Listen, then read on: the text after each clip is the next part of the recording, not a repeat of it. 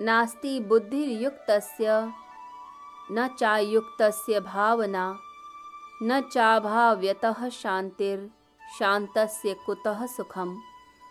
संयम रहित अयुक्त पुरुष को आत्मज्ञान नहीं होता, और अयुक्त को भावना और ध्यान की क्षमता नहीं होती। भावना रहित पुरुष को शांति नहीं मिलती, और अशांत पुरुष को सुख कहाँ? गीता में युक्त और अयुक्त, दो शब्दों का प्रयोग किया गया है।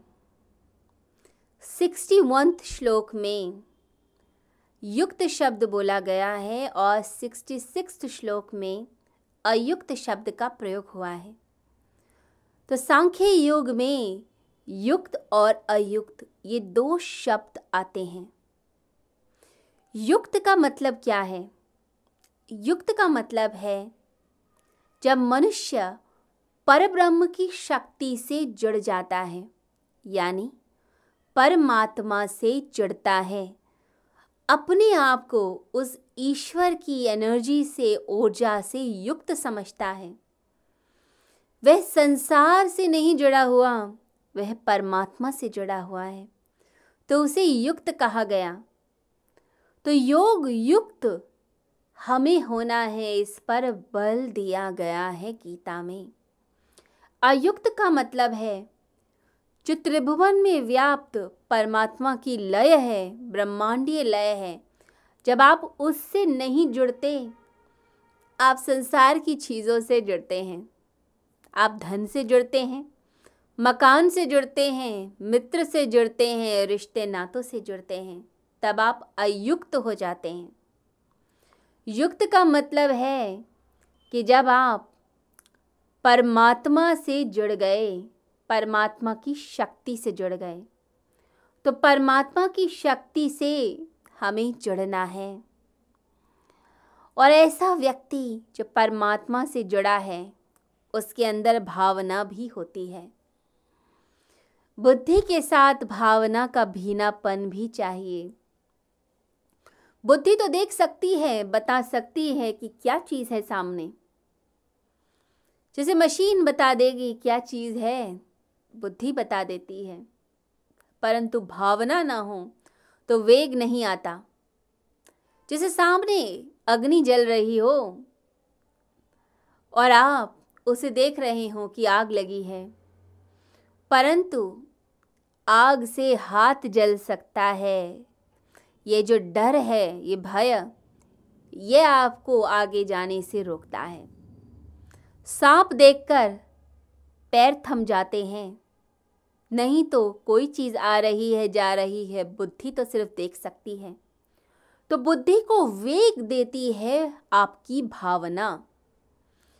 आपके पॉजिटिव इमोशंस जैसे प्रेम, शांति, आनंद, करुणा, ये बुद्धि को वेग देती है। जिसके कारण आप संसार में व्यवहार करते हैं।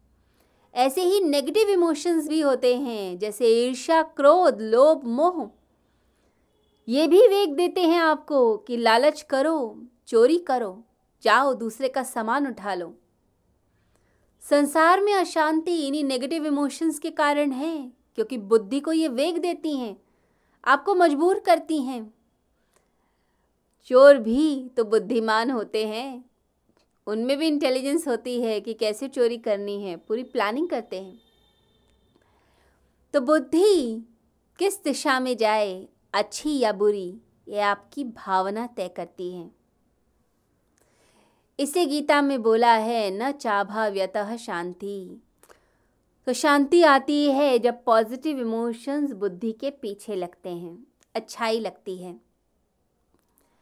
तो शांत अवस्था में हम रहते हैं जब हम योग युक्त होते हैं। जो अयुक्त होगा, जो भगवान से नहीं जुड़ा, वो संसार से जुड़ जाता है। तो उसकी आइडेंटिटी क्या होती है? उसकी फॉल्स आइडेंटिटी है। वो कहेगा, मैं इसका बेटा हूँ, इसकी बेटी हूँ, मैं इसका मित्र, मैं इसका पति। वह एक अलग आइडेंटिटी बताएगा अपनी। परंतु वह स्वयं कौन है? वो नहीं जानता। दूसरों के कारण जो उसकी आइडेंटिटी है, वह उस पर बल देगा, परंतु स्वयं क्या आइडेंटिटी है, वो नहीं जानता। तो हमारी भीतर जो शांति है, जो पॉजिटिव इमोशंस है, वो पैदा होते हैं, जब हम परमात्मा से जुड़ते हैं। भीतर की झरनों से जब हम जुड़ जाते हैं जब हम अपने अंदर के स्त्रोत्र को पा लेते हैं, जब इनर हार्मनी आती है तो शांति आती है। तो ऐसा व्यक्ति जानता है कि वह स्वयं कौन है। वो तृप्त रहता है। पहचान सितारे हो या ना हो, धरती हो या ना हो, दुनिया की चीज़ें हो या ना हो, उसे फ़र्क नहीं पड़ता। वो अपने आप में काफ़ी है मोर देन इनफ अपने से ज़्यादा उसे कुछ नहीं चाहिए। अपनी आत्मा में ही स्थिर रहता है। कहते हैं, एक नगर में ज्वालामुखी फटा। अब नगर के लोग भागने लगे सामान लेकर। उस नगर में एक साधु भी रहता था। उसके पास कोई सामान नहीं था। बड़े प्यार से, आराम से वो झोपड़ी से निकला। और अपनी सधी हुई गति में चल रहा था। तो पीछे से लोगों ने धक्का दिया, अरे, जल्दी करो। मर जाओगे। कोई सामान नहीं उठाया? तो साधु मुस्कुराता हुआ चल रहा था। उसने कुछ नहीं कहा। देखता है आगे जाके। उस नगर को जब सभी ने पार कर लिया तो इतने लोग रो रहे थे। कि हमारा धन छूट गया, हमारे रिश्ते नाते छूट गए, हमारी प्रॉपर्टी छूट गई, चीज़ें छूट गईं। परंतु उस रोती हुई भीड़ में एक ही व्यक्ति था जो मुस्कुरा पा रहा था। वह साधु, क्योंकि वह आसक्तियों में लिप्त नहीं, वह अपनी शांति से जुड़ा हुआ था। वह दुनिया की चीज़ों से युक्त नहीं था, वह अपने आप से युक्त था।